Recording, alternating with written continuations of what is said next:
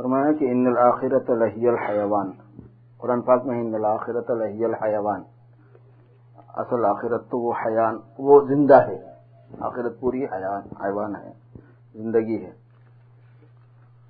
اس آیت سے بظاہر یہی مفہوم ہوتا ہے کہ آخرت سراپا حیات ہے۔ کیونکہ زیادہ مستعمل حیوان بمانہ مصدر ہے۔ یہ ایسا ہے جیسے زید العدل زید انصاف ہے بس۔ بہت زیادہ انصاف کرنے والا ہو تو بولتے فلاں تو انصاف ہے۔ اگر صفت بھی ہو تو بمانا زی حیات ہوگی۔ بس وہاں کی در و دیوار میں بھی زندگی ہوگی۔ دیواریں گائیں گی نغمات پیدا ہوں گے۔ باغات گائیں گے۔ باقی جنت کا بولنا خود حدیث میں آیا ہے۔ اور بظاہر حقیقت پر محمول ہے، یہی صوفیہ کا مسلک ہے۔ ان کے نزدیک دو بھی ذی حیات ہے دلیل یہ ہے حلمی مزید۔ پکارے گی اور ہے کچھ۔ جی، اس میں اور بھی آثار حیات، اور بھی آثار نشانات حیات کے زندگی کے پائے جاتے ہیں۔ بعض اہل کشف نے جہنم کی شکل کے بارے میں کہا کہ اس کی شکل اجدے کسی ہے۔ اس کے پیٹ میں سانپ، بچھو کن کھجورے وغیرہ ہیں۔ اس سے ایک حدیث کے معنی بلا تعویل کے سمجھ میں آ جائیں گے کہ حدیث میں آیا ہے کہ جہنم میدان قیامت میں لائی جائے گی، جس کی ستر ہزار باغیں ہوں گی یعنی ستر ہزار نکیلے ہوں گے جس سے اس کو پکڑا جاتا ہے۔ اور ہر باغ کو ستر ہزار فرشتے پکڑے ہوئے ہوں گے۔ مگر پھر بھی قابو سے نکل جاتی ہوگی۔ اور کڑکتی ہوگی اور حجمی مزید پکارتی ہوگی۔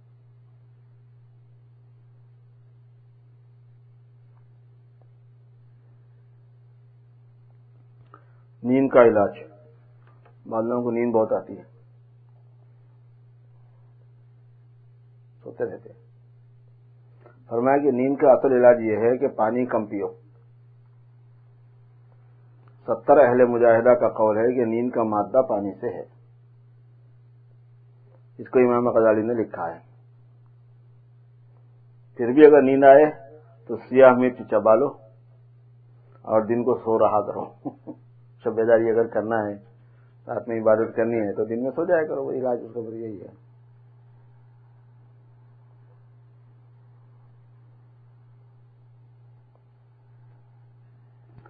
فرمایا کہ اس وقت مال اس لیے مرغوب ہے کہ طالب زیادہ ہے اور مطلوب کم ہے۔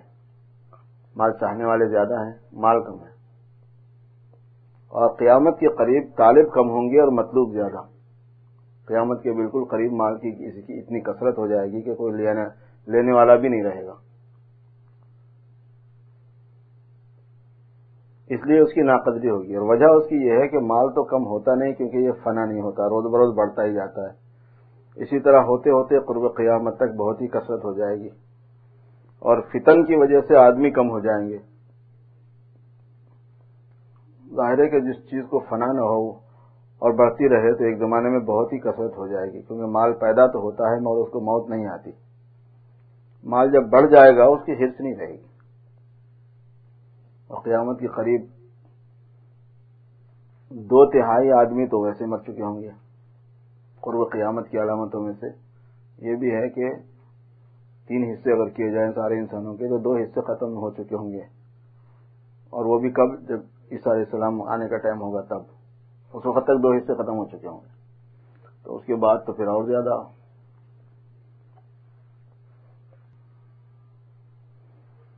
فرمایا کہ تقریر بالا سے معلوم ہوا کہ مال میں مرغوبیت حقیقیہ نہیں ہے۔ یعنی مال کی طرف جو آدمیوں کو دلچسپی ہوتی ہے وہ حقیقت نہیں ہے۔ اگر مرغوبیت حقیقت ہوتی تو کبھی کسی زمانے میں بھی مرغوبیت کم نہ ہونا چاہیے تھی۔ دیکھیے، ہوا کی مرغوبیت حقیقی ہے جو کسی وقت بھی ظاہر نہیں ہوتی۔ اگر تھوڑی دیر کے لیے ہوا کو بند کر دیں تو مرغوبیت معلوم ہو جائے۔ قدر کی چیز کبھی بے قدر نہیں ہوتی۔ قدر کی چیز حقیقی ہوتی ہے، وہ کبھی بے قدر نہیں ہوتی۔ مال واقعی بے قدری کی چیزیں اسی واسطے حدیث میں آیا ہے۔ لوکانت دنیا تعدل عند اللہ جناح بعوضہ ما سقا منها کافرا شربت ما کہ اگر اللہ کے نزدیک دنیا کی قدر مچھر کے پر کے برابر ہوتی ہے تو اللہ میاں کافر کو ایک گھنٹ پانی کا بھی نہ دیتے۔ مگر چونکہ اس کی کچھ بھی قدر نہیں، اس واسطے اللہ تعالی مبعوض چیز اپنے دشمنوں کو دیتے ہیں۔ حقیقت شناس آدمی ہمیشہ ایسی چیز سے گھبراتا ہے جو خدا کو مبغوض ہو۔ جو چیز اللہ کو پسند نہیں ہے، وہ گھبراہٹ کی چیز ہوتی ہے۔ فرمایا کہ اس کو خوب سمجھ لو کہ قصب دنیا اور چیز ہے اور حب دنیا اور چیز ہے۔ دنیا کمانا اور چیز ہے، دنیا کی محبت کرنا اور چیز ہے۔ حب دنیا دنیا سے محبت کرنا مضموم ہے، ناپسندیدہ ہے۔ اور قصب دنیا بقدر حاجت جائز ہے۔ چنانچہ اللہ تبارک و تعالیٰ کی تعلیم کو ملاحظہ کیجیے زگن للناس حب الشهوات من النساء والبنين والقناطير المقنطرة من الذهب والفضة والخيل المصومة والانعام والحرث۔ اس میں مرغوب چیزوں کی فہرست تو بیان فرما دی، مگر ان کی فی ذاتیہ برائی نہیں فرمائی۔ بلکہ اس کے بعد اس سے ایک اچھی چیز کا پتہ بتا دیا۔ معلوم یہ ہوا کہ ہیں تو چیزیں اچھی، اور دوسری چیز ان سے زیادہ اچھی۔ اس لیے انہی چیزوں پر بس مت کرو، کیونکہ ذالک کے متاول حیاتی دنیا یعنی یہ تو صرف دنیا کا متا ہے، بلکہ ان سے زیادہ اچھی چیز کو طلب کرو۔ چنانچہ آگے فرماتے ہیں قلع نبی حکم بخیر من ذالکم للذین اتقوا عند ربهم جنات تجری من تحتها الانهار خالدین فيها وازواج مطهرة ورضوان من الله والله بصير بالعباد۔ یعنی کہہ دیجیے محمد صلی اللہ علیہ وسلم کی کیا میں تم کو ان سے بہتر چیز کی خبر نہ دوں؟ جو لوگ اپنے رب سے ڈرتے ہیں، ان کے لیے باغ ہیں، جن کے نیچے نہریں بہتی ہیں۔ وہ لوگ اس میں ہمیشہ رہیں گے۔ اور پاکیزہ بیویاں ہیں اور اللہ کی رضامندی ہے۔ سبحان اللہ، کیا بلاغت ہے؟ حکمہ کی تعلیم اس درجے کی کہاں ہو سکتی ہے؟ وجہ یہ کہ یہاں تو حکمت کے ساتھ شفقت بھی ہے۔ شفیق کی تعلیم سے اور ہی نفع ہوتا ہے۔ میری حکمت کی تعلیم میں وہ نفع کہاں؟ غرض اللہ تعالیٰ نے ان چیزوں کی برائی نہیں فرمائی، دنیا کی چیزوں کی۔ البتہ ان کی خاص درجے کی محبت کی برائی فرمائی کہ ان میں اتنا انہماک ہو جائے کہ اس سے جو چیز اچھی ہے، اس سے غفلت ہو جانا یعنی آخرت سے بے فکری ہو جانا اور انہی چیزوں پر اطمینان ہو جانا، یہ برا ہے۔ فرمایا کہ دنیا مضموم اور ملعون کی مثال ایسی ہے جیسے کوڑے پر سبزہ جمع ہوا، کچرے پر گریس، جس کو کوئی دیکھنے والا سمجھے کہ یہ ایک چمن ہے اور اس کے ظاہر رنگ و روپ کو دیکھ کر فریفتہ ہو جائے اور جب وہاں پہنچے تو پاخانہ بھر جائے، سب پیروں کو لگ جائے۔ یہی حال دنیا کا ہے کہ ظاہر میں اس کا بہت بھلا ہوتا ہے، ظاہر اس کا بہت بھلا ہوتا ہے، مگر اندر نجاست بھری ہوئی ہے۔ یا خوبصورت سانپ کی سی مثال ہے، جس کا ظاہر تو اچھا ہے، نقش و نگار سے آراستہ ہے، مگر اندر زہر بھرا ہوا ہے۔ اگرچہ بچے کے سامنے سانپ چھوڑو تو وہ اس کی ظاہری خوبصورتی کو دیکھ کر اس پر فریفتہ ہو جاتا ہے اور اس کو پکڑ لیتا ہے۔ اس کو یہ خبر نہیں کہ اس کے اندر زہر بھرا ہوا ہے، مگر اس کا انجام کیا ہوگا۔ ہماری حالت بھی اسی بچے کی سی ہے کہ ہم دنیا کے ظاہری آب و تاب اور نقش و نگاہ اور رنگ و روپ پر فریفتہ ہیں۔ اور اندر کی خبر نہیں۔ یہ بھی تجربہ ہے کہ سانپ جتنا خوبصورت ہوتا ہے، اسی قدر زہریلا ہوتا ہے۔ اسی لیے حقیقت شناس اس کی طرف رغبت نہیں کرتے۔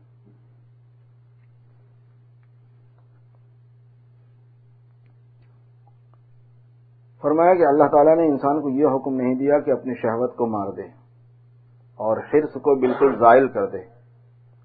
بلکہ یہ فرمایا کہ اسی شہوت اور حرص کو باقی رکھ کر اس کو دنیا سے عمدہ چیز یعنی آخرت کی نعمتوں کی حاصل کرنے کی طرف مائل کر دے۔ بس علاج حرص کا یہ ہے۔ خواہش کا، خواہشات کا علاج یہ ہے کہ جو چیز چاہت کی ہے، وہ یہاں لینے کے بجائے آخرت میں لینے کا دھیان بنانا، ذہن بنانا۔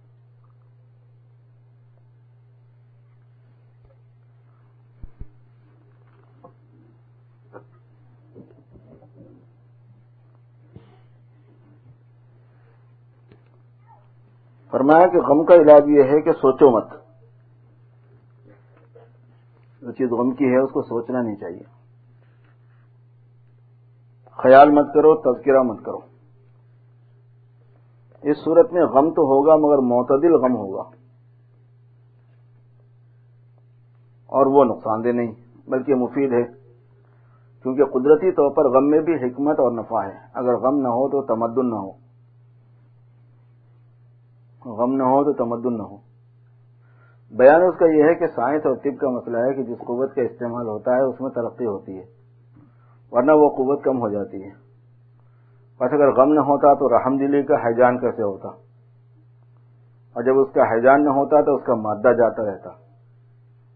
اور بغیر رحم دلی کے تعاون نہیں ہو سکتا۔ اور بغیر تعاون کے تمدن نہیں ہو سکتا۔ اس لیے غم میں بڑی مصلیحت ہے کہ یہ محافظ ہے رحم کا اور محافظ ہے تعاون اور تمدن کا اور غم میں اپنی ذات کے متعلق بھی مصلیحت ہے کہ اس سے اخلاق درست ہوتے ہیں۔ اور اب غم میں انفرادی اور اجتماعی دونوں مصلیحتیں ہیں۔ اگر کسی کو غم اور فکر نہ ہو، سارے بے فکر ہی ہوں تو کوئی کسی کا کام نہ کرے۔ سارے تندرستی رہیں، بیمار نہ ہو تو ڈاکٹر، طبیب اختار سب بیکار ہو جائیں۔ یہ تو دنیاوی نفع ہے۔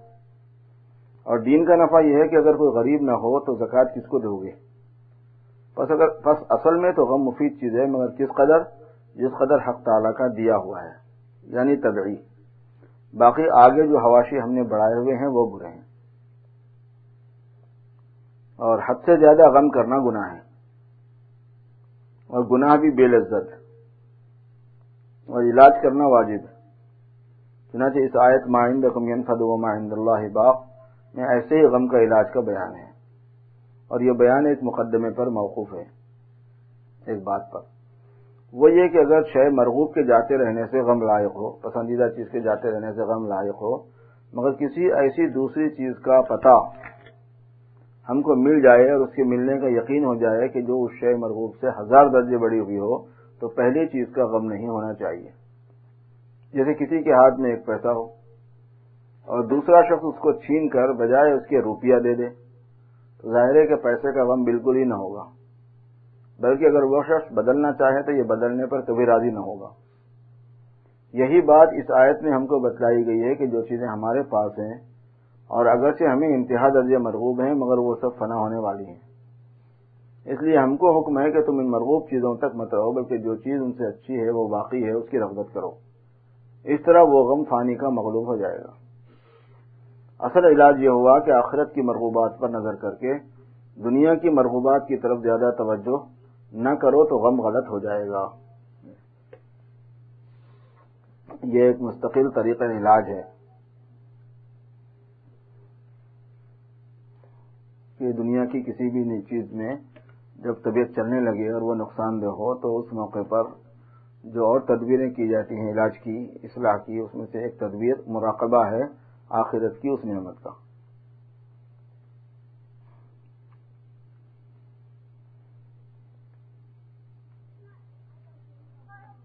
بد نظری میں اگر آدمی اس موقع پر جنت کی خوبصورتی کا، جنت کی خوبصورتوں کا مراقبہ کر لے، تو طبیعت کو تسلی ہو جائے گی کہ بھائی اگر یہاں اس سے احتیاط کر لی جائے تو وہاں یہ چیز ملنے والی ہے۔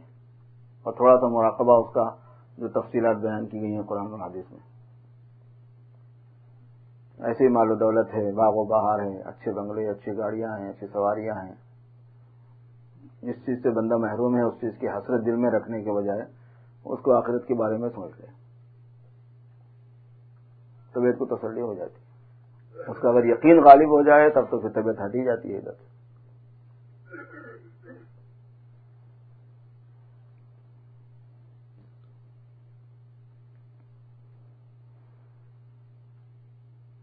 فرمایا کہ لوگ عام طور سے یہ سمجھتے ہیں کہ جب انسان مر جاتا ہے، قبر میں اس کو ڈال آتے ہیں، وہاں وحشت قدے میں تنہا پڑا رہتا ہے۔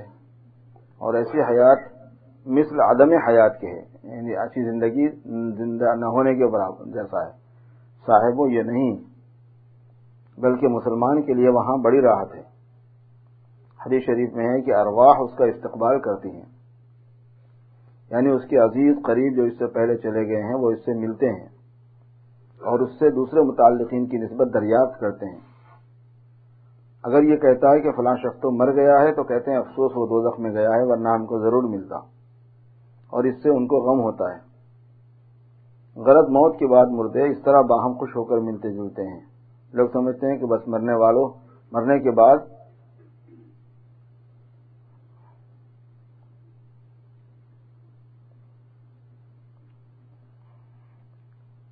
کسی چیز کی طرح لکھا کہ پڑے رہیں گے۔ لاہور قوت اللہ یہ بات نہیں یاد رکھو، قبر گڑھے کا نام نہیں ہے، یہ تو صورت قبر ہے۔ حقیقت میں قبر عالم برزخ کا نام ہے، وہاں سب جمع ہو جاتے ہیں۔ وہ پاکیزہ لوگوں کا مجمع ہے۔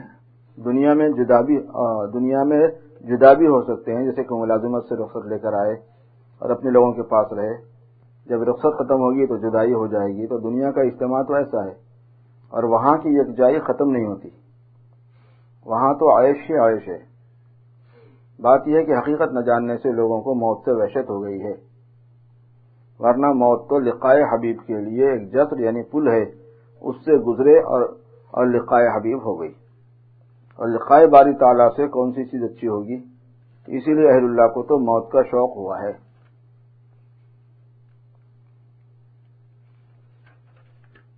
حافظ شیرازی رحمۃ اللہ علیہ فرماتے ہیں خرما روز کزی منزل ویراں بربم راحت جاں طلبم بز تے جانا بربم نظر کردم کہ اگر آیت بسری غم روزے تادر میں کدا شاداں و غزل خاں بربم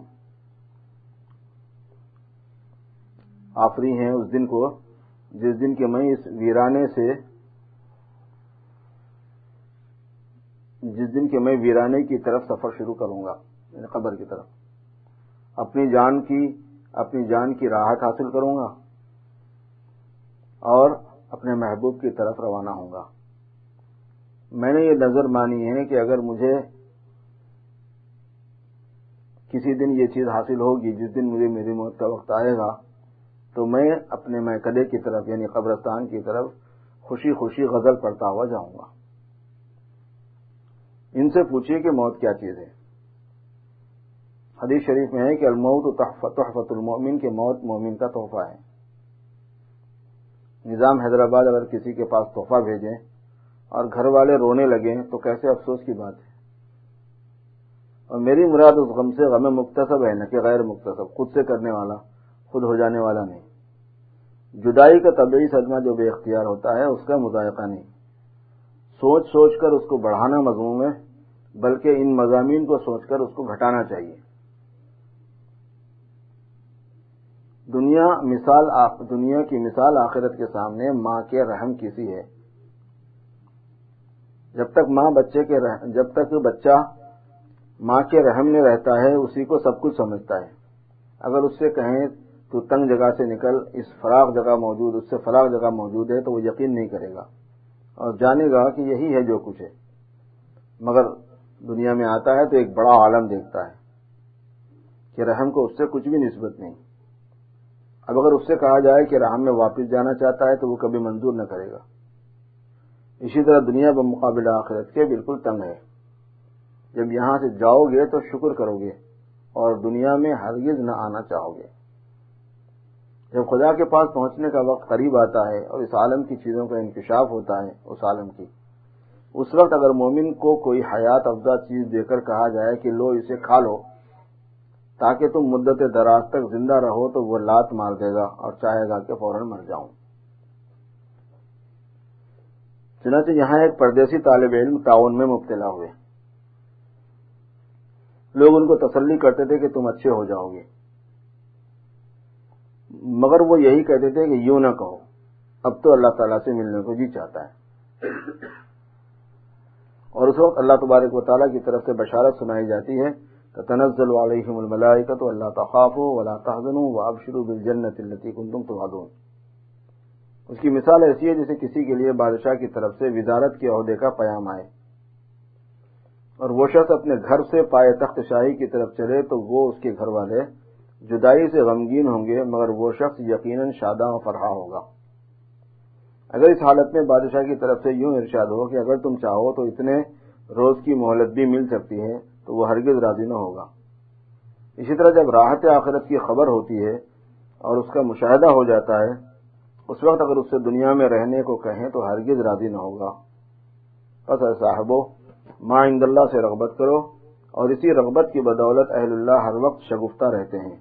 اور ان کو وہاں کے متعلق قسم قسم کی تمنائیں اور امیدیں لگی ہوتی ہیں۔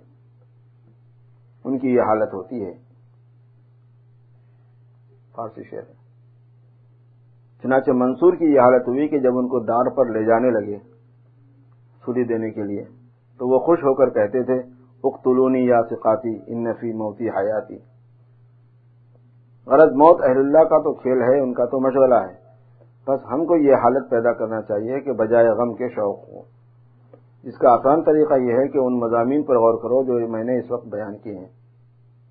ان شاء اللہ تعالیٰ اس سے غم کا بھی علاج ہو جائے گا اور آخرت کا بھی شوق پیدا ہوگا۔ حق تعالیٰ نے معند کم ینفد و معند اللہ باق میں اسی کا علاج بتایا ہے۔ سبحان اللہ، کیسا عجیب علاج ہے۔ اس کا مراقبہ کیا کرو کہ آخرت میں جو راحت ہے، وہ دنیا سے بدر جہاں بڑھی ہوئی ہے۔ اور مرنے والا ہمارے پاس سے خدا کے پاس پہنچ گیا ہے۔ اور یقیناً خدا کے پاس رہنا ہمارے پاس کے رہنے سے بہتر ہے۔ کیونکہ وہ ہم سے کہیں زیادہ اس سے محبت رکھتے ہیں۔ حدیث میں آیا ہے کہ دنیا میں جتنی محبت تمام جانوروں، آدمیوں کی ماؤں کو اپنے بچوں سے ہے کل مجموعی محبت سے بڑھ کر حق تعالیٰ کو اپنے بندے سے ہے۔ اور اگرچہ امکان کے درجے میں وہاں کی عقوبت کا بھی احتمال، سزا کا بھی احتمال اس مرنے والے کے لیے ہے، مگر اپنے مسلمان عزیز کے ساتھ بدگمانی کیوں کی جائے؟ خدا نہ وہ مجرموں کی طرح تکلیف میں ہوگا، بلکہ نیک گمان رکھو کہ سبقت رحمتی غضبی۔ اور اس احتمال کے تدارک کے لیے، اس کے لیے دعا اور اصال ثواب کرتے رہو۔ یہ اس کے لیے ہمارے غم کرنے سے زیادہ نفع ہے۔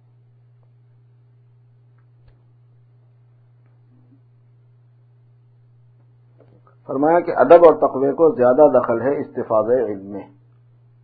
علم کے لائن سے فائدہ حاصل کرنے میں، فائدہ حاصل، فائدہ پہنچانے میں ادب اور تقوا اس کو زیادہ دخل ہے۔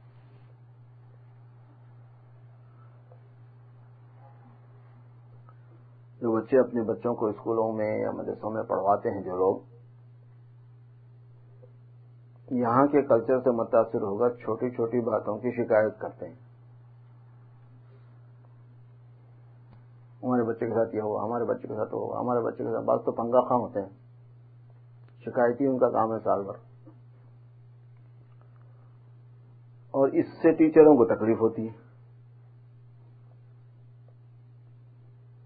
اور ٹیچر کا دل دکھنے کے بعد آپ کے بچے کو کچھ نہیں ملتا، یہ فائدہ ہے۔ اس کا دل دکھنے کے بعد علم کا فیضان رک جاتا ہے۔ ایک ہوتا ہے ظلم کرنا، زیادتی کرنا۔ اور ایک یہ ہے کہ بچے خود ہی شریر ہوتے ہیں، بچے شرارت کرتے ہیں، بچے ستاتے ہیں۔ گھر میں ایک دو تین بچوں میں کیا کچھ نہیں ہوتا رہتا ہے۔ اسکول میں تو سینکڑوں ہوتے ہیں۔ چھوٹی چھوٹی بات کو مسئلہ بنا دیا۔ یہ نہیں محسوس کرتے کہ بے ادبی کر رہے ہیں۔ کیونکہ دل دکھانے سے زیادہ بے ادبی اور کیا ہے؟ ٹیچروں کا دل دکھانے سے زیادہ بے ادبی اور کیا ہے؟ اس کے بعد میں فیضان، علم کا فیضان رک جاتا ہے۔ ہمارا بچہ اب نہیں پڑھا تو پڑھے گا کہاں سے؟ انتظام تو خود ہی کر رہے نہیں پڑھنے کا۔ اس لیے جو سمجھدار والدین ہوتے ہیں، وہ ایشو نہیں بناتے ایسی چیزوں کا۔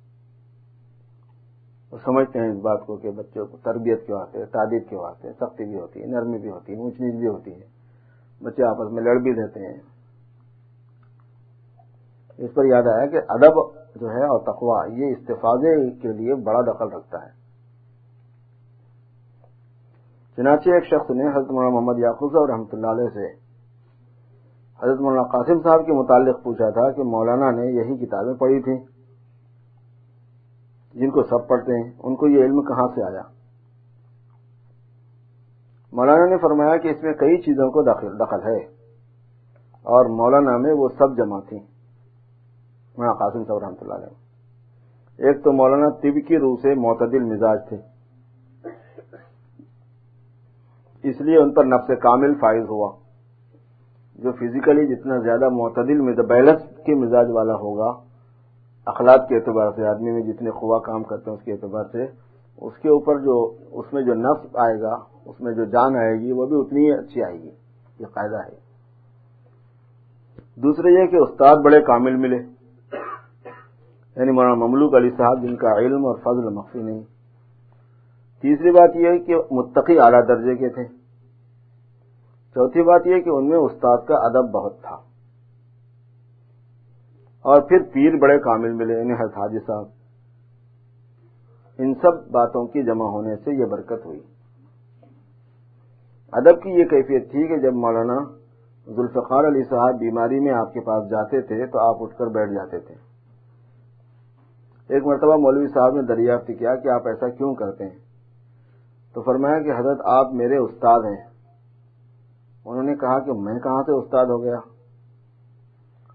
تو فرمایا کہ مولانا مملوک علی صاحب ایک دفعہ کسی کام میں تھے تو آپ سے فرمایا تھا کہ ذرا ان کو کافیہ کا سبق پڑھا دیجو چنانچہ میں نے آپ سے سبق وہ پڑھا تھا۔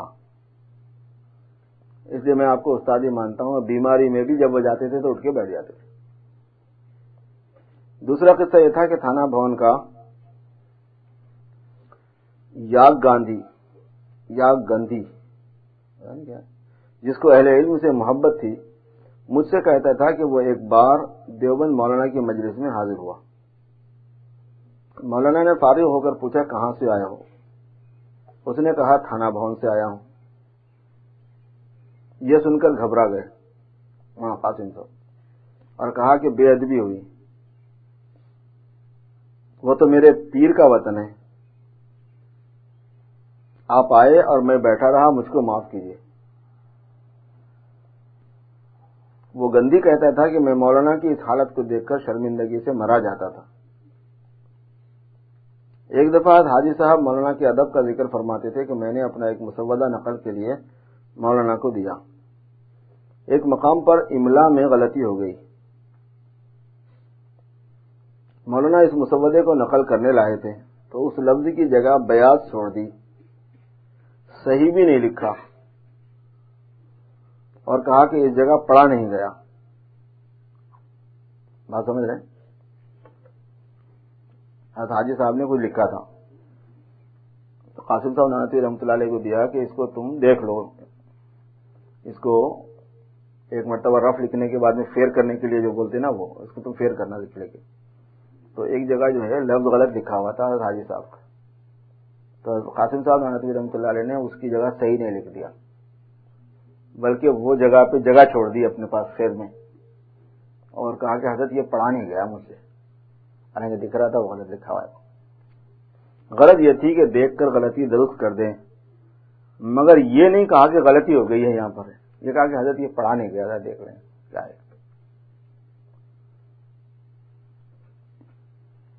فرمایا کہ جتنا جو کوئی محقق ہوگا، اتنا ہی بدنام ہوگا۔ جس کے بعد علم تحقیقی ہوگا۔ اس کو بدنامی لپٹے گی۔ وجہ اس کی ہے کہ اس کی نظر گہری ہوتی ہے۔ لوگ وہاں تک پہنچتے نہیں۔ بظاہر اس کی باتیں ان کو خلاف معلوم ہوتی ہیں، اس لیے کفر تک کا فتوا قائم کر دیتے ہیں۔ اس لیے محققین ہمیشہ بدنام ہوئے ہیں۔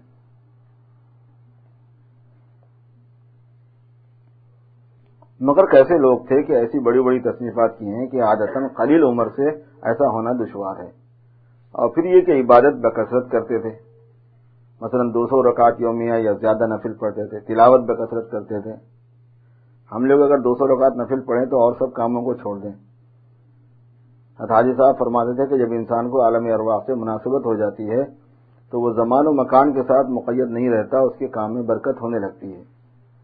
حضرات متقدمین ایسے ہی تھے اور اس کی برکت میں زیادہ دخل تقوی کو ہے۔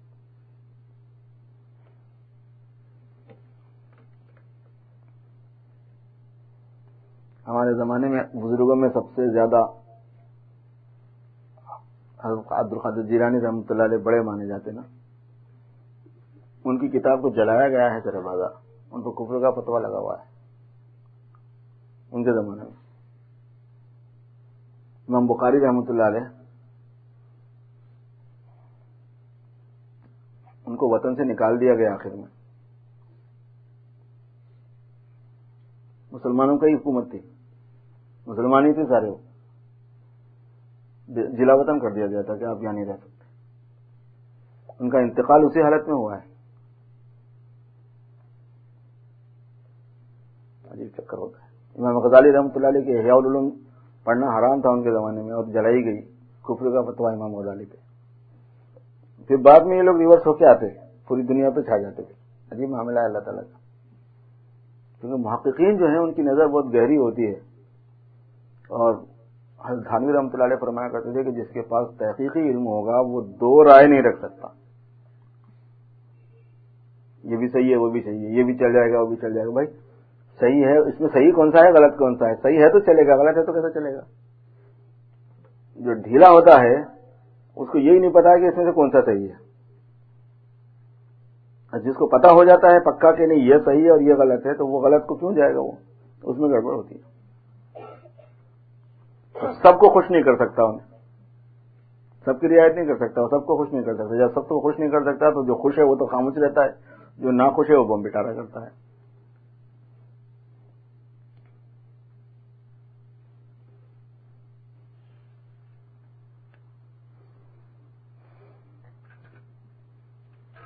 فرمایا کہ غیبت اصل میں جہاں مسلحت شرعی نہ ہو شرعی نہ ہو وہاں ناجائز ہے اور جہاں مسلحت شرعی ہو، وہاں غیبت جائز ہے۔ ہر غیبت ناجائز نہیں ہوتی، کچھ غیبت جائز بھی ہوتی ہے۔ جیسے ہر جھوٹ ناجائز نہیں ہوتا، کچھ جھوٹ جائز بھی ہوتا ہے۔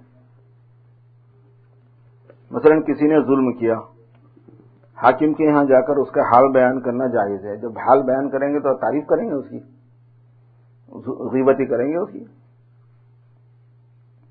کوئی شخص کسی کو نوکر رکھنا چاہتا ہے، وہ چور ہے۔ آقا کو خبر نہیں اور ایک شخص کو اس کا حال معلوم ہے تو اس کو مطلع کرنا ایسے اوپر جائز ہے۔ بلکہ بعض فقہ تو واجب بتاتے ہیں کہ بھائی اگر نہیں بتاؤ گے کہ یہ چور ہے تو وہ تو مسلمان کا مال کھا جائے گا ناجائز طریقے سے۔ اس کو بتا دیں گے بھائی۔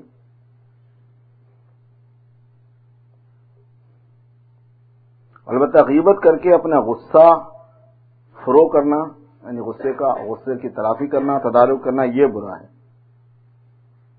بعض اوقات مقصود تو ہوتا ہے شفا غیظ یعنی اپنے غصے کی شفا۔ مگر تعویل سے کوئی دوسری کوئی دوسری بنا غیبت کرنے کے لیے نکالی جاتی ہے۔ یعنی نفس اپنی ہوشیاری سے جائز بنا لیتا ہے۔ تو یہ یہاں پہ آدمی کو اپنی اصلاح کی فکر رکھنی چاہیے کہ یہ واقعی جو ہے جائز جگہ ہے۔ یا میں اپنی شفا غیظ کے لیے راستہ نکال رہا ہوں خالی۔ اور اس قسم کی غیبت فقہ اور علماء میں بہت ہے۔ اور یہ بھی برا ہے۔ اس سے تو فساقی کی غیبت اچھی ہے۔ کیونکہ وہ اس کو غیبت ہی نہیں سمجھتے فساق برا تو جانتے ہیں۔ امام غزالی نے غیبت کی پوری تفصیل کی ہے۔ یہاں تک لکھا ہے کہ کسی کے مکان اور کپڑے وغیرہ کو بھی برا کہنا غیبت میں داخل ہے۔ اور کافر کی برائی جو کفر کے متعلق ہو، وہ جائز ہے۔ اور اس کے علاوہ چیزوں میں جائز نہیں ہے۔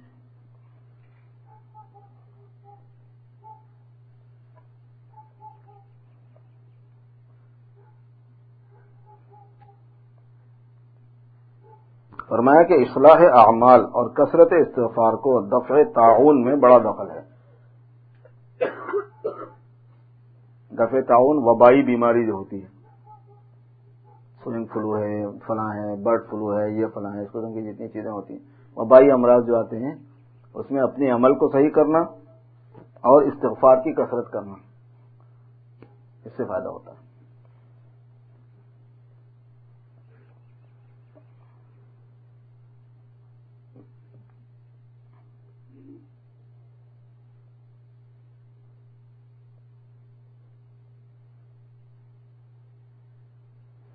فرمایا کہ درو شریف جس قدر ہو مجھے بھی برکت ہے۔ باقی کسی درود میں یہ خاصیت نہیں ہے کہ اس سے ضرور حضور صلی اللہ علیہ وسلم کی زیارت ہو جائے۔ اس کے لزوم کا اعتقاد نہ کیا جائے۔ بعض درود ایسے ہوتے ہیں کہ ان کو اتنے مرتبہ پڑھنے پر زیارت ہو ہی جاتی ہے، اس میں یہ بات ہے۔ کسی درود میں یہ بات نہیں جتنا بھی پڑھے مجھے برکت ہے، مگر یہ کہ وہ زیارت کرا ہی دے گی، ضروری نہیں۔ ہاں تمنا ہے، زیارت رکھیے اور اس کے لیے صرف دعا کر لیا کیجیے لیکن اس کے ساتھ یہ اعتقاد وسوخ کے ساتھ رکھیے کہ اگر کوئی عمر بھر بھی، اگر کوئی عمر بھر بھی زیارت منامی سے یعنی خواب میں حضور صلی اللہ علیہ وسلم کی زیارت سے مشرف نہ ہو، مگر ہو متبع سنت سنت پر چلنے والا، وہ شخص رسول اللہ صلی اللہ علیہ وسلم کا محبوب ہے۔ اور جو روزانہ تمام شب مشرف و زیارت رہتا ہو، ہر روز جس کو حضور کی زیارت ہوتی ہو مگر اتباع سنت سے وہ محروم ہو، تو وہ شخص حضور اقدس صلی اللہ علیہ وسلم کے نزدیک ناپسندیدہ اور مبغوض ہے۔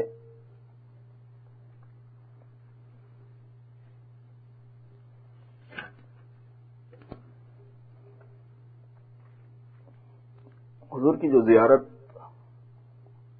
ہوتی ہے بعض مرتبہ، تو اس کے لیے محبوبیت بھی ضروری نہیں ہوتی اصل میں۔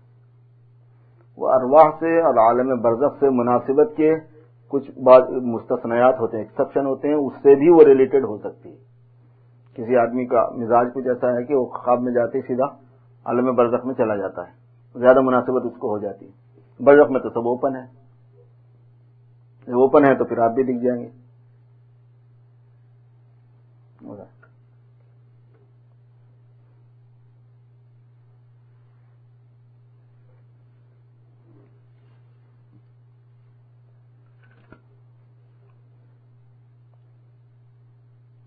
فرمایا کہ عورتوں کی اصلاح کے لیے بس یہ کافی ہے کہ وہ کتب دنیا کا مطالعہ کرتی رہیں۔ باقی آج کل ایسا نمونہ جس کو مشاہدہ کر کے اپنے اخلاق درست کریں، عورتوں میں یعنی ایسی عورت ملنا قریب بمحال ہے۔ اور خاوین کی معتقد نہیں ہوتی۔ بہت سے خاوین جو ہے، وہ عورت کو سمجھانے جاتے ہیں اور نصیحت کرنے جاتے ہیں، ان کے سامنے مرشد بن جاتے ہیں۔ اس میں عقیدت ہی نہیں ہے۔ جب عقیدت نہیں ہے تو اس کے سامنے مرشد بننے سے فائدہ کیا ہے؟ اس لیے بس کتابیں پڑھ کر سنایا کرو۔ خاوندوں کو ان کی اصلاح کی کوشش کرنی چاہیے، آگے اصلاح ہو یا نہ ہو، وہ تمہارا کام نہیں ہے۔ بس ان کو کتابیں پڑھ کر سناتے رہو تو مواقع جیسے بری ہو جاؤ گے۔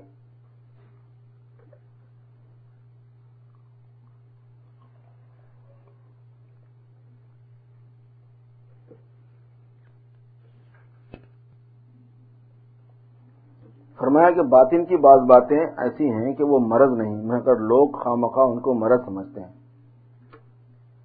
مثلا خیالات آنے کو لوگ برا سمجھتے ہیں۔ یہ بیماری ہے یہ۔ بیماری نہیں ہوتی۔ اور جو سمجھایا جائے کہ اس سے کچھ حرج نہیں، تو سمجھانے سے مانتے ہی نہیں، بلکہ یہ خیال کرتے ہیں کہ یہ ویسے ہی ٹال رہا ہے۔ اس کی ایسی مثال ہے جیسے کوئی طبیب سے کہے کہ حکیم جی دھوپ میں چلتا ہوں تو میرا بدن گرم ہو جاتا ہے۔ مجھے یہ مرض ہے۔ حکیم جی شفقت سے یہ جواب دیں کہ بھائی یہ مرض نہیں ہے۔ مگر وہ کہے کہ نہیں، حکیم جی آپ تو ٹال رہے ہیں، یہ تو مرض ہے۔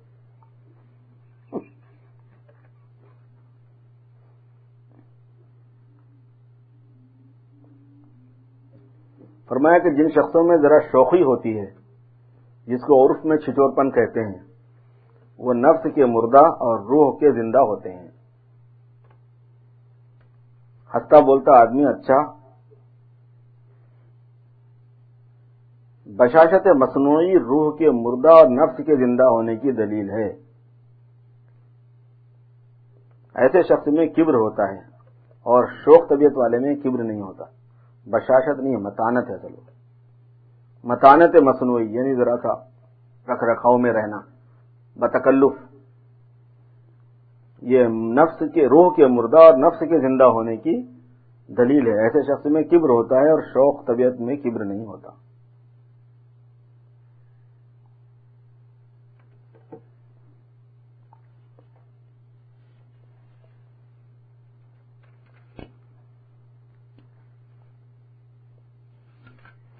اور میں کہ اگر کوئی بے تکلف شخص ایسے کام کے بعد جس میں دوسرے کو کے بیٹھنے سے طبیعت کو انتشار نہ ہو، آ کر بیٹھے تو خیر ہے، مذائقہ نہیں۔ بے تکلفی کی علامت یہ ہے کہ اگر پیر پھیلا کر اس کے کندھے پر بھی رکھ دیں تو اس کو انقباز نہ ہو۔ مگر ایسے بے تکلف بہت کم ہوتے ہیں۔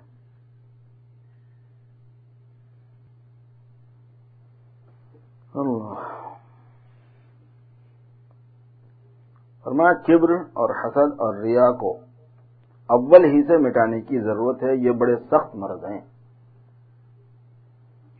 کبر کی معنی آتے ہیں، دوسرے کو، دوسرے سے اپنے کو اچھا سمجھنا۔ دوسرے کو حقیر سمجھنا اور دوسرے سے خود کو اچھا سمجھنا، یہ کبر ہے۔ حسد، دوسرے کو کوئی نعمت حاصل ہو تو اس پر دل میں یہ تمنا ہونا کہ وہ نعمت اس کے پاس سے چلی جائے۔ اس کو کیوں، اس کے پاس کیوں ہے یہ چیز؟ اگر دوسرے کے پاس کوئی چیز ہے، یہ خواہش کرنا کہ مجھے بھی مل جائے تو یہ رشک ہے۔ اس کی اجازت ہے۔ دنیاوی چیزوں میں پسندیدہ نہیں ہے، دینی چیزوں میں پسندیدہ ہے۔ حسد میں ہوتا یہ ہے کہ دوسرے کو ملا تو اس پہ جلیسی ہو گئی کہ اس کو نہ ملے۔ چاہے مجھے بھی نہ ملے لیکن اس کو نہ ملے، اس کے پاس سے ختم ہو جائے۔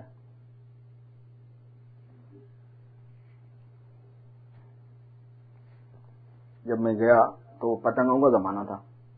اب انڈیا جب میں گیا تھا تو پتنگ اڑانے کا زمانہ تھا۔ بہت پتنگیں اڑتی ہیں انڈیا میں تو۔ تو جو پتنگ لوٹنے والے ہوتے ہیں یعنی جب پتنگ کٹتی ہے تو ایک ہلڑ مچتا ہے، پورا محلے میں بھاگم بھاگ۔ کمال یہ ہے کہ بڑے بھی اپنی گاڑیاں روک کے اس کو لوٹنے کے چکر میں پڑ جاتے ہیں جو بیٹے کو کام آئے گی۔ بڈھے کو دیکھا لوٹتے ہوئے نواسے کو لینے کے لیے جا رہا تھا کہ میرے نواسے کو دے دوں گا۔ دیکھا دیکھ کے شوق ہو جاتا ہے نا لوگوں کو۔ ایک دو تین دن ایسے ہوتے ہیں کہ اس میں پورے آسمان پہ پتنگ ہی پتنگ ہوتی ہے اتنی زیادہ مقدار میں پتنگیں اڑتی ہیں۔ تو جب وہ بچے جو لوٹنے والے ہوتے ہیں نا، تو ان میں ایسی کیفیت ہوتی ہے کہ جب یہ دیکھ لیتے ہیں کہ یہ مجھے نہیں ملنے والی ہے، لمبے ہاتھ والا کوئی اور ہے۔ تو ہاتھ مار کے اس کو پھاڑ دیتے ہیں۔ ایسا ہاتھ ماریں گے کہ وہ پھٹ جائے اور کسی کے کام کی نہ رہے، سب چھوڑ کے چلے جاتے ہیں۔ میرے کو نہیں مل رہی تو پھر تیرے پہ کام کی نہ رہے۔ حسد میں یہ ہے کہ چاہے دولت ہو، چاہے علم ہو، چاہے حسن ہو، چاہے کوئی اچھی چیز ہو، چاہے عزت ہو، شہرت ہو، کوئی بھی ایسی بات ہو، اس میں یہ خواہش ہوتی ہے کہ اس کے پاس نہ رہے۔ اور تیسری چیز ریا ہے کہ جو دین کے لیے کام کیے جا رہے ہیں، نماز، روزہ، زکوٰۃ، حج، صدقہ، خیر خیرات، نیکی تقوا امر بالمعروف نہیں منکر تبلیغ کا کام، داڑھی، کرتا پیجامہ سنت کے مطابق لباس، جتنے کام دین کے کیے جاتے ہیں، اس میں اپنی جان، اپنا مال اور اپنی عزت کے چاہنے کی کوئی چیز ارادے سے شامل نہیں کرنا۔ شامل کر دیا تو یہ ریا ہے۔ نہ جانی، نہ مالی، نہ جاہی، عزت والی۔ عام طور پر دین کے کاموں میں لوگ جان اور مال دونوں کی خواہش نہیں رکھتے۔ مال دے دیا تو مال دینے کی نیت ہی کہ اللہ کے لیے کام آ جائے۔ جان کی کوئی خواہش نہیں ہوتی۔ لیکن عزت میں لوگ جو ہے نا گڑبڑا جاتے ہیں۔ لوگ اس سے پھر اپنی عزت بنانا چاہتے ہیں لوگوں کے درمیان۔ حیثیت ہو جائے ہماری، جانا پہچانا ہو جائے، یہ بنا کیا مخیر آدمی ہے۔ کیا سخی آدمی ہے، کیا نیک آدمی ہے، کیا متقی آدمی ہے، کیا مجاہدے والا ہے بھائی۔ جب دیکھو ہر تقاضے پہ کھڑے ہوئے ہیں، میں تیار ہوں۔ چلوں کے لیے، چار مہینوں کے لیے، جماعت میں جماعت آ رہی ہیں، نصرت میں لگے ہوئے ہیں۔ رات دن فنا کیا ہوا ہے، اپنے کو، نہ ٹوپی کی فکر، نہ داڑھی کی فکر، نہ کپڑوں کی فکر، نہ بیوی بچوں کی فکر۔ دل میں ایک یہ ہے کہ ایسا مجاہدہ کروں کہ میں پورے شہر میں اکیلا ہو جاؤں، کہ میں ہی ہوں، بس مجاہدہ کرنے والا تقاضا لینے والا ہوں۔ کبھی دین میں اداروں میں ایسا ہوتا ہے، مسجد میں ایسا ہوتا ہے، مسجد کے کاموں میں ایسا ہو جاتا ہے۔ اس میں اللہ تبارک و تعالیٰ کی رضا کے علاوہ کسی چیز کو ارادتاً شامل نہیں کرنا۔ اور اللہ کی رضا کے علاوہ جو چیزیں ارادتاً شامل کی جاتی ہیں، وہ کیا ہے یا تو جانی لائن کی کوئی چیز ہو یا مالی لائن کی کوئی چیز ہوتی ہے یا عزت کی لائن کی کوئی چیز ہوتی ہے۔ اگر وہ تینوں میں سے کوئی ایک بھی شامل ہو گئی تو پھر وہ ریا ہو گیا۔ حرمت کبر اور حسد اور ریا۔ پہلے ہی دن سے یہ مٹانے کی ضرورت ہے۔ یہ بڑے سخت مرض ہیں۔ مشائق تک ان میں مبتلا ہوتے ہیں۔ علماء تو فنائے نفس کا دعویٰ بھی نہیں کرتے اور مشائق تو فنائے نفس کے دعوے پر بھی اس سے خالی نہیں، سخت تعجب ہے۔ فرمایا کہ کھانا کھانے میں میرے سامنے سے اگر کوئی پیالہ اٹھا لیتا ہے تو ناگوار ہوتا ہے۔ اگر سالن کی ضرورت ہو تو دوسرے پیالے میں لانا چاہیے۔ کھانے والا آدمی اتنی دیر تک بیٹھا ہوا انتظار کرے۔ عجیب سا لگتا ہے۔ کھانا کھلا رہے آپ کسی مہمان کو۔ پیالے میں پانی سالن کم ہو گیا۔ اب پیالہ اٹھا کے لے کے چلے گئے۔ ابھی لاتا ہوں تھوڑا سا۔ اب جب تک بیٹھا ہوا ہے۔ یہ فرما رہے ہیں حضرت کہ معاشرت میں یہ ہے کہ دوسرے کٹورے میں لاؤ، وہ لا کے رکھو، یہ پہلا خالی والا اٹھاؤ۔ فرمایا کہ مجھ سے جب کوئی مشورہ لیتا ہے تو میں مشورہ دینے کے بجائے یہ لکھ دیتا ہوں کہ اگر مجھے یہ واقعہ پیش آتا تو میں یہ کرتا۔ یہ نہیں کہتا کہ تم بھی ایسا کرو۔ آج کل اکثر مواقع پر مشورہ دینا بے وقوفی ہے، الزام ضرور اوپر آ جاتا ہے۔ تحقیق سماع موتا، فرمایا کہ مان تب مسلم منفی القبور۔ جو خبروں میں ہیں، آپ ان کو سنا نہیں سکتے، بلکہ ہے نا قرآن پاک میں یہ جگہ۔ اسے غیر مقلد یہ نکالتے ہیں کہ سماع موتا ثابت نہیں ہے، مردے سنتے انتے نہیں۔ فرمایا کہ نفی سما سے سمائے نافع مراد ہے۔ سمائے کی نفی سے سمائے نافع، ایسا سننا جو فائدہ دے، وہ نہیں سنتا خبر والا۔ سنتا ہی نہیں، یہ کب بول رہے سو وہ ظاہر ہے یعنی مردے سننے پر عمل نہیں کر سکتے، کیونکہ ان کا مقام دار العمل نہیں ہے۔ اور قرینہ اس کا یہ ہے کہ کفار کے نہ سننے کا بیان کرنا مقصود ہے۔ قرآن پاک میں کہ کفار سنتے نہیں ہیں۔ اور اس پر فرمایا کہ خبروں میں جو ہے ان کو سنانے سے کوئی فائدہ جیسا نہیں ہوتا نا اس کو بھی نہیں ہوتا۔ تو ان کی عدم سما کو عدم سما موتا سے یعنی مردوں کے نہ سننے سے تشبیح دی گئی ہے۔ اور ظاہر ہے کہ کفار سنتے ہیں مگر عمل نہیں کرتے۔ تو ایسے اصحاب قبور جو ہے وہ وہاں عمل نہیں کر سکتے، عمل کرنے کے لیے نہیں سن سکتے کوئی چیز، کیونکہ دارالعمل ہے ہی نہیں وہ۔ بقیہ یہ کہ صاحب قبر سنتا ہے، نہیں سنتا، یہ تو حدیثوں سے ثابت ہے کہ آپ سلام کریں گے تو سلام کا جواب دیتا ہے۔ آپ جا کر کھڑے ہوتے ہیں کسی عزیز کی خبر پہ تو وہ پہچانتا ہے آپ کو، فلاں آیا ہے۔ آپ نے جو ہے استنجا کرنے سے، پیر رکھنے سے، بیٹھنے سے خبر پر منع فرمایا کیونکہ اس سے اس کو تکلیف ہوتی ہے۔ حضرت مولانا یعقوب صاحب رحمۃ اللہ علیہ سے کسی نے پوچھا کہ مردے کے جسم کو تکلیف پہنچانے سے مردے کو پتا چلتا ہے کچھ؟ اور اس کو تکلیف ہوتی ہے؟ کہ ہاں ہوتی ہے۔ تو پھر میں ایسی ہوتی ہے جیسے تم میرا لحاظ لے کے اس کو الٹ پلٹ کرنے لگو تو ہوتی۔ ان کی رضائی لے کے آپ اس کو پیروں میں روند رہے ہیں، ادھر ڈال رہے ہیں، ادھر ڈال رہے ہیں، تو آپ کو اچھا لگتا ہے؟ آپ کو خراب لگتا ہے، تو آپ کو تکلیف ہوتی ہے نا؟ وہ کرنے کے بعد ایسی تکلیف ہوتی ہے ایک صاحب نے خط لکھا کہ فلاں صاحب آپ کو ایسا کہہ رہے تھے۔ میں نے ان کو یہ جواب دیا۔ اس پر فرمایا کہ جس طرح مجھے اس بات سے تکلیف ہوتی ہے، کلفت ہوتی ہے کہ فلاں نے مجھے برا برا بلا کہا، ایسے ہی اس بات سے بھی کلفت ہوتی ہے کہ فلاں نے طرفداری کی میری۔ کیونکہ یہ طرفدار لوگ ہی زیادہ برا بھلا کہلواتے ہیں۔ بزرگوں کے ملفوظات میں روحانیت ہوتی ہے اور نورانیت ہوتی ہے۔ تو اس وجہ سے جو ہے ان کے ملفوظات پڑھنے میں بظاہر ملفوظات پڑھنے سے زیادہ زبانی بولنا لوگوں کو زیادہ پسند آتا ہے، ترجیح ہوتی ہے کہ وہ اگر زبانی بولے آدمی تو لوگوں کے حالات کے اعتبار سے تھوڑی بات نہیں بھی آ سکتی ہے بول لیکن وہ روحانیت اور نورانیت کہاں سے لائی جائے گی جو اپنے اسلاف میں تھی بزرگوں میں تھی؟ تو اس کے اثرات ہوتے ہیں اپنے اس کو ہم پہچانتے نہیں، نظر نہیں آتا۔ اس لیے کوشش کی جاتی ہے کہ کچھ حصہ اپنے بزرگوں کے کلام کا پڑھ کر سنا دیا جائے، پھر اس سے مناسبت ہونا شروع ہو جاتی ہے۔ ان کے انداز و بیان سے یا ان کی بات سے، پھر وہ سمجھ میں آنے لگتی ہے، کیونکہ بزرگوں کی کتابیں پڑھنے سے جلدی فوراً ہر ایک کو سمجھ میں نہیں آتی، وہ مناسبت ہونے کے بعد سمجھ میں آتی ہے، اسے طبیعت ملنے لگتی ہے، تو پھر وہ زیادہ فائدہ اٹھانے کے قابل ہوگا۔ اللهم صل على سيدنا مولانا محمد وعلى ال سيدنا ربنا ظلمنا انفسنا وان لم تغفر لنا وترحمنا لنكونن من الخاسرين. ربنا لا تزغ قلوبنا بعد إذ هديتنا وهب لنا من لدنك رحمة إنك أنت الوهاب. اللهم إنك عفو كريم تحب العفو فاعف عنا يا كريم. یا اللہ ہمارے گناہوں کو معاف فرما دیجیے، ہماری خطاؤں سے درگزر فرما دیجیے۔